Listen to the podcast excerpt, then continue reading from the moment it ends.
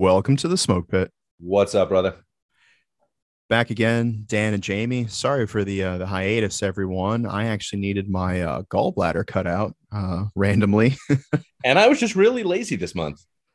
Yeah, no, no, no. You were you were out in California doing big things for uh, the premiere of the uh, series that you uh, co-directed.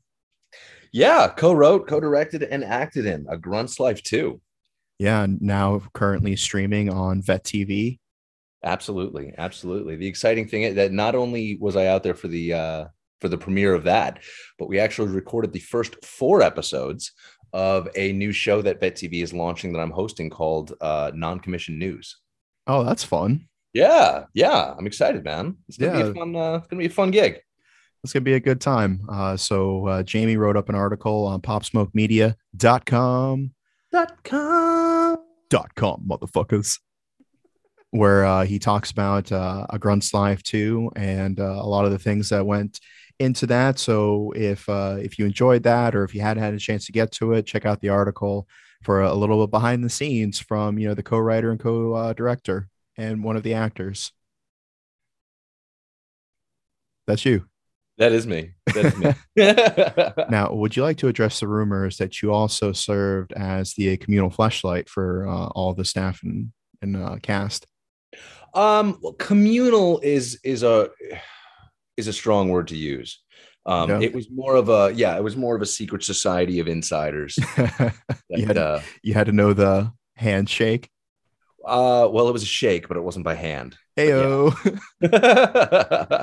Yeah. so check that out. We um have a, a lot of fantastic articles. Speaking of gallbladders, uh, one of our newest writers, uh, Samantha Harville, she wrote an article about how stubbornness uh, could potentially be lethal, particularly to the veteran community.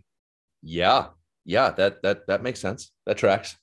Yeah, because you know vets are the type that uh, they get a little ache and they get a little pain. They're like, oh, some whiskey and some uh, some Tylenol will will fix it. Which uh, first and foremost, those two things do not go together. not in high quantities, anyway. Yeah, um, you know the warning labels right there on the bottle. You know, mixing too much alcohol and uh, and painkillers can really ruin your liver. So if you'd like to still enjoy a nice Scotch when you're 97 years old, uh, don't mix the two. no, but uh, ibuprofen too. Yeah, for sure. Yeah. Um, and so she talked about some things that um, that uh, a lot of people may just kind of like overlook as uh, aches and pains, like you know uh, gallstones like having uh, a gallstone attack and then uh, cholecystitis. I, I don't know if I pronounced that correctly. Uh, our executive producer is shaking her head that we did. good, good job. Here's a treat. but yeah, like I, I woke up and I uh, had this pain in my uh, in my abdomen, and uh, you know she is a graduate with her degree in emergency medicine, and she did her little um, kung fu diagnosis on me and she was like yeah i think your gallbladder's fucked. You should go to the hospital. So i went to the va and they're like yeah like uh hard confirm your gallbladder's fucked. We need to cut it out. And i was like oh wow this is a super inconvenient side quest but i guess i need to do this. On It'll top of that later on your journey. Yeah uh, on top of that, um, you know, heart attacks don't necessarily have to be the huge dramatic things that people think they are. You know, they could be smaller read the article for more information on that. And then something else that I've actually suffered in my life, uh, pulmonary embolisms. I had three at the same time and uh, yeah, almost died then too. I didn't know that. Yeah, that's uh, one of the reasons why I can't drink as much as I used to because I am on uh, blood thinners. But yeah, I woke up, I had some pain in my chest, went to the hospital, and they're like, "Yeah, you got blood clots in your lungs." Jesus, man, it's been a hard life, you know. Yeah, clearly, it's hard being me sometimes. but here I am for the world, though. Yeah, so we, we thank her for for writing that because it's got a lot of good information. Uh, let's see here. We have some other really interesting articles. There's one about how a uh, a sergeant major got to be his daughter's first salute when she commissioned. Oh, heartwarming. Yeah, absolutely heartwarming. Uh, the burn pits bill finally has a good chance of passing. Uh, you wrote that one. Yeah, yeah, that's uh that's near and dear to all of us, man. You know, it's it's it's insane for for for years now um, I've been astounded by how many people I know, you know, my age. I say my age, I mean like, you know, in their 30s, um, that are coming up with with all different kinds of cancers. And I mean, it seemed for the longest time that it was just, you know, dumb luck, but you know, with all of this burn pit stuff coming to life, like no, it seems there's there's one major uh, common denominator there, and that's that all these dudes used to you know smoke and joke around the burn pit. Yeah, oh, I mean the, the, smoke pit, the, the guard positions, or sleeping quarters, everything was was within a stone's throw of you know burning trash and piss and shit and plastics and munitions. Yeah, and I, I talked to um, the the founders of both Burn Pits 360 and Hunter Seven, and they both have said that they've seen a link between people who have uh, been around burn pits and then uh, needing their gallbladders removed. Really? Yeah. Wow. And you know, who's to say how much of that was burn pits and how much of that was uh, sweet, delicious chalupas and quesaritos? Oh yeah, spicy, fatty foods. Yeah you know high cholesterol high fat high salt not super good for your uh, your gallbladder. So i've lost like 12 pounds since the surgery. Trying to avoid those but yeah um and you know we can't really say definitively but like you said you know, walks like a duck quacks like a duck. Sure steals your fucking hot dog on the beach like a duck or a seagull or a seagull um we did you did a great article uh, a write-up for headstrong they just had their 10th anniversary gala. That was pretty neat. Oh, I'll bet. I'll bet. And um, not last and not least, but we're going to wrap it up here. Uh, Jamie did a fantastic article about the VFW and the status that they are in now, and uh, you know, how they are addressing or the lack thereof the recruiting challenges moving forward. So make sure you check that out. Uh, Jamie, is there anything else that you want to um, uh, let people know before we get to this episode's featured interview? Um, you know, one thing I would add on the burn pit bill is, uh, you know, I had a, a really great conversation with uh, Grunt Styles Tim Jensen uh, about a week ago, um, and his best advice to people who think that you know that, who know that they were exposed and have concerns um, is to educate themselves. You know, uh, step one: have a conversation with your primary if you if you if you want to go see at the VA, great. If you don't trust them and you want to go outside, probably even better. But ask for a blood test. A, test. Ask for a, a heavy metal test. Know what's inside your body. Time now, so that your primary can decide the best way to move forward. Whether it's just to kind of sit and wait, wait and see, or you know check out some levels that look a little silly. Um, yeah, don't just sit there and wait, man. Too many of my friends just sat around doing nothing until they ended up with uh, an extremely depressing prognosis. Don't be one of them. Yeah, for sure. Um, uh, we we talked to somebody from the VA, a practitioner, and they said that uh, because of the pandemic and people's fears about going to public spaces and that kind of stuff, that people have been putting off getting various screenings, and uh, that when they do come in, that uh, unfortunately a lot of people are further along in the progression than they would have been if they had got screened a year or two, and that's it's very difficult. Yeah. But hey, Jamie, we appreciate you and um, stay tuned to hear what we got coming up next. Absolutely. Dog owners, don't touch that dial. Next up, we have a fantastic interview with Xena Lamp. She is the director of the K9 Social Summit, as well as the founder and obedience trainer at Xena's Pack. She talks about canines and training and the big events that she's been helping put together. But before we get to that, quick shout out to fieldseats.com. They sell tickets to digital reviews where one lucky winner gets the item that was being reviewed, whether that be a brand new firearm or an optic transferred to a local FFL. Check out fieldseats.com and go to their social media for news, updates, and promotional discount codes. Like they got a 10% off code going right now through Monday. It's a great way to support a veteran owned business and also a hedge against inflation and the rising cost of firearms and steel and the like. So make sure you check that out and enjoy this interview. Today, joining us is Xena. She is the founder and director of K9 Social Summit. How are you doing today? Hey, I'm doing good, Dan. Thanks for having me. So uh, this might be um, a bit of a, a, misconception, but it just seems like you get to hang out with just some super uh, awesome dogs all day. Am I missing the mark there? Uh, some sometimes, sometimes we uh, we have some not so awesome dogs, but it's uh, it's my job to make them awesome, so they eventually get there. so they eventually get there. All right, that's that's what we like to hear. Uh, so, would you tell us a little bit about what your organization does? Yeah, absolutely. So, K9 Social Summit is an event that I founded about two years ago, and with basically the base premise is making dog knowledge common knowledge. As a professional pet trainer, um, it's it's always been my passion to figure out, you know, how is it that we make dogs' lives better. Um, and really, a lot of times that comes down to kind of breaking it down Barney style for you know military folks out there will understand that. Um, and just how do we how do we make it so the average person understands some of the most basic rudimentary things about dog training that is transformative. Um, so many people are just plagued by all these very common dog problems that are solved with very easy solutions. And uh, that was part of my mission. And I wanted to find a way to do that. And so I started K9 Social Summit as an event to allow your average dog owner to mingle with, you know, pet professionals, canine trainer professionals, handlers um, from all different industries in the dog world to, uh, you know, network, educate, and really make this education accessible and easy um, for anybody who's interested. Yeah, because at the uh, the end of the day, you know, we we all love our furry friends, but you know, it's extremely important to make sure that they're uh, uh, not only well trained, but then that you know the the people who are uh, spending all their time with them also know you know what to look out for, what good habits to um, uh, to reinforce, with behaviors to uh, to disencourage. Uh, does that sound about right, or uh, yeah. is that just kind of like my armchair quarterback assessment? yeah, that's definitely uh, you know a good foundation of it, but when it comes to this uh, dog industry, you know, there's so much more than just the pet stuff. Um, the working dog world is what is really hard for people, even more so than the professional pet industry. Um, you know, learning about bite work, tracking, and all that. And so it's, um, you know, it was really interesting at our last event. We actually had most female attendees, um, which originally surprised me. Um, but then when I thought about it, you know, I thought, okay, so, you know, the working dog world is a more heavily male dominated industry.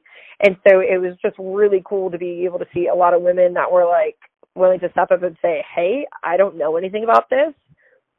I want to learn about it. Teach me. Um, and you know, that's, that's a mindset that is something that would get you a lot farther in the dog industry as well. Oh, for sure. I um I was just thinking to myself, I'd I'd, I'd like to buy uh a puppy here in the near future, and if that's the case, I might just come, you know, just drop them off and uh, at at one of the uh, establishments that you recommend, and then just kind of keep my mouth shut until they ask me to, you know, step in or do something. Well, hey, questions questions are always good, but uh, if you if you want to come vacation in Florida, you know, you can always come down here to Xena's Pack. Oh, for sure. I um I, I grew up in Florida, so I I know where all the good gator holes are. Okay, very cool. Where uh where in Florida? uh, Orlando. Uh, funny enough, um, oh. but the part of Orlando that was still had a lot of orange trees, and where uh, I guess you could say the the poor people used to live until they all got pushed out. Uh, they put up nicer housing. Is that Sanford? Uh, yeah, so just kind of south of Orlando, Belle Isle area. If oh, you can okay. imagine that 30 years ago. Well, I have only been in Florida for five years, so I can't imagine it that far. But I live on the outskirts of Orlando myself, and I love it here. Yeah, there's uh, there's definitely a lot to do, and you're never very far from the beach, which I can only imagine, um, you know, is one of the most rewarding things when you can confidently take your your dog to a beach and know that you know if you let him off the leash and you know where either it's approved or no one's looking. I didn't say that. Uh, you know that you can you know call them back when it's time to leave and not have to chase them up and down. Because I don't know if if a lot of people remember this from their active duty days. Running on the sand sucks, and I don't want to chase a canine up and down the beach. I uh, I remember all too well myself. Yeah, no uh, no beach runs for me. Yeah, so tell us a little bit about your background.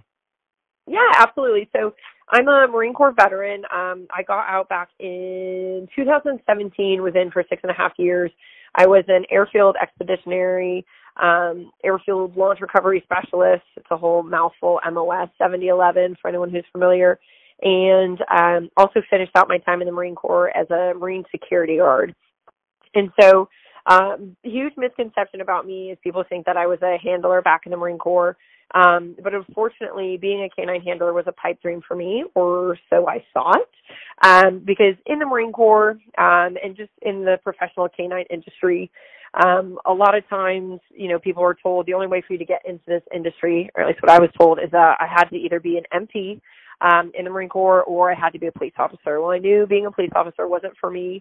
Um, so much respect for those guys. Um, I just know that I'm not really cut out for that kind of work. Um, and I was too senior of a sergeant by the time I was in a position in my career where I could make that lat move. Um, you were were you a Marine or were you in the Army? Yeah, I uh, I was in 0311. I was in okay. from 04 to to I think I got out in 2016. Okay. Oh man, I'm I'm getting old. it's okay. I was trying to remember, and I was pretty sure you're a Marine, so so you understand my terms. You know, lat move there. It just, yeah. you know, and I thought, okay, you know, this is for sure. This is going to be a dead dream. Um, when I came into the Marine Corps, I didn't want to sign, you know, like the whatever that zero is. You know, I don't want to be a cook or and didn't even want to be an MP because I knew there was no guaranteed spot to be canine. So I always thought, you know, working with dogs is just is a pipe dream. It's never going to happen. Um, and a couple months before I got out of the military, actually somebody who had followed me on Instagram for a couple years and had been stationed in the same area of Quantico that I was in, um, sent me a, a DM one day, and if I get respectful DMs, you know, from people just asking a polite question, that's fine. I'll answer. Um, and so he had asked me, you know, have you ever thought about working with dogs professionally? Um, I had no idea this guy was a dog trainer. Um, didn't know who he was. I just knew he was another Marine.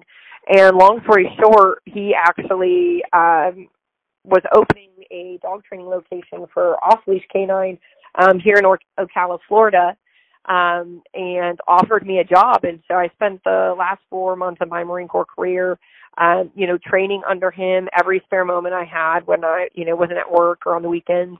Um, you know, training with him, learning about professional pet training. And so I actually got my start in the industry as a head trainer for off leash canine Ocala and was there for about four years until last year I decided to go full time for myself. So Xena's Pack is my professional dog training company. Um, I specialize in off leash obedience with e-collars, and um, you know it's been the world's been a blur ever since, and I've been doing it for about you know going on five years now. And uh, I just keep coming up with crazy ideas like Social Summit and just trying to make stuff happen. Well, we love to see uh, military members getting out and uh, being able to pursue their dreams. You know, it, it kind of uh, dispels the notion that you have to stay in, that, you know, uh, for security or whatever reason. If you want to stay in, it should be because you want to be a leader of Marines or you want to be a petty officer yeah. uh, or, you know, a chief or whatever the case is. You know, it should be for those reasons, not because you're scared to chase your dreams. And, you know, we love to bring on examples like this. So I, I have uh, two more quick questions before I let you get out of here. Uh, first one being is when is the next K9 Social Summit? So that is a great question. We are actually in the process right now of determining our next location. Um, we want to have a, in a different location every year, so we are looking for that kind of third final location to have it in. Um, but typically, it is in the spring time frame. So as soon as we know a location, we'll be able to figure out those dates and get that announced on our social media yeah, we'd we'd love to see you head back to the uh, the Quantico area. Um, and you can swing by the studio, and we can actually do like an in-person interview versus uh, uh, all these call-ins that COVID has kind of made us do. But now that the world's coming back to normal, um, you know, we can definitely, you know, we'd definitely love to see you up there. And so the the second question that I had, and you touched on this briefly. Um, so one thing that maybe I thought was um, something that was a little bit more commonplace is that I do happen to see a, a and know a lot of female canine handlers, and you know, in a in an industry where, uh, like you said, it's heavily male dominated. Um, most of the time, when you're dealing with like a violent suspect, like a good chance that it's probably going to be a dude. Not say that it can't be a gal, but uh, at the end of the day, if you're talking about how do you engage with you know a violent subject uh, or suspect, uh, you know having you know a tool like um, you know the ability to to have like a handler or something there is you know a bit of a force multiplier. So do you feel that like um, it, it would be an advantage for women who want to get into law enforcement or security work or just even personal protection that they that they kind of take one of these courses or that they associate themselves with canines because it's like they're not alone in that kind of situation. Yeah, so um, kind of a, a long-winded answer for that is, um, you know, in terms of people who are looking to get into law enforcement or that type of work, um, typically you do have to be, you know, in law enforcement for several years before departments will consider you for canine. Um, unfortunately, it's not something that people can, you know, just go in, become a police officer, and just know they're going to be canine. Um, but for women in general who are looking for a way to just kind of expand their skill set with their dog and um, you know, regardless of dog breeds, any dog can be a protection breed. I mean, some of the gnarliest uh, protection, like canines, so to speak, are like Frenchies. Um, it really all comes down to a, a dog's uh, specific drive, making that dog, you know, a good a good candidate for that type of work. Um, you know, so women maybe that are just looking for, um, you know, a way to feel safer um, when they're out and about, having a having a protection canine is you know, definitely awesome. It's definitely not for everybody um, because at the end of the day, you know, that dog isn't a pet. It's meant to be a tool. Um, so there's a fine line there. Um, but absolutely for people trying to just learn about protection work in general and even starting bite work with a dog that's never done it. I mean, we had some really adorable floppy eared pitties there uh this past year.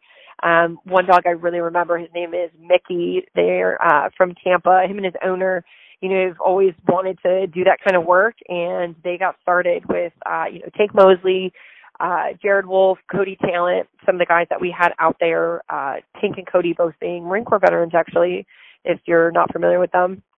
But, uh, you know, they were able to help teach her from the ground up, and by the time their dog left, he was already kind of biting on a sleeve, and, um, you know, together they really learned a foundation that they could do together. So we've talked a lot about Social Summit, but you mentioned a little bit about the law enforcement side. Uh, would you mind elaborating on that? Yeah, absolutely. So the whole event is kind of a double header for two different missions. So, you know, what we talked about mostly so far is the pet aspect and, you know, any average person kind of coming in and learning, but the law enforcement officer side is is kind of why the whole thing exists as well. And so uh, this year we had our first uh, first opportunity to actually bring in the law enforcement side um, training for these handlers in the Central Florida area. And so the law enforcement training has three main goals. Number one, we want to build neutrality for the canines to live fire. Um, it may surprise you to know that most police canines actually do not do well uh, with the sound of, you know, live fire. And so our number one goal is to not only start working towards that, but educate the handlers on how they can be training this, um, you know, when they're not at the event, which is super important because, you know, you're not going to normally bring a canine to a gunfight, but on things like felony stops and whatnot, a lot of times the dogs and guns already drawn are present. And so there's always that chance where, you know, you as a handler could find yourself in a gunfight and so we want the dogs to not be turning on the handlers because of the sound of their weapon. And so our second goal is to help handlers improve just their general firearms ability, marksmanship in general, especially with their duty carry, typically a pistol. And so the tertiary goal is blending the two of those together and having these handlers learn how to better multitask, um, manage not only their weapon, you know, safely, effectively, downrange, but also this weapon that's attached to them that, you know, sometimes 90 or more pounds that has four legs and also a brain of its own. And so the training that we had this past year was really focused on those three goals. And we had really great feedback from the officers that attended that. And moving forward, Social Summit as a whole exists as a, a means of fundraising so that way we can continue to provide this training opportunity for these officers. Well, it's fantastic. So, um, for everyone out there listening, if you're looking, you know, for a bit of personal protection for yourself or a loved one, uh, make sure you check out Xena's Pack. Where can we find you on social media? Yeah, so Xena's Pack. Um, we we do professional pet training, so we actually don't do any protection training. But I have a lot of contacts with great trainers in the area that I know and trust. Um, for Instagram and Facebook, we are just at Xena's Pack, X E N A S P A C K. And for social media for K9 Social Summit, the same thing at K9 Kilo 9 Social Summit. And that's for Instagram, Facebook, and our websites are the same as well. Well, fantastic. We thank you so much for taking the time to come up, uh, come here on the smoke pit and you know share a little bit of your world with us. So uh, fair winds, following seas. We'll see you next time here in the smoke pit. Thanks, Dan. Be sure to keep up that little dog energy. Thank you. Bye. Bye.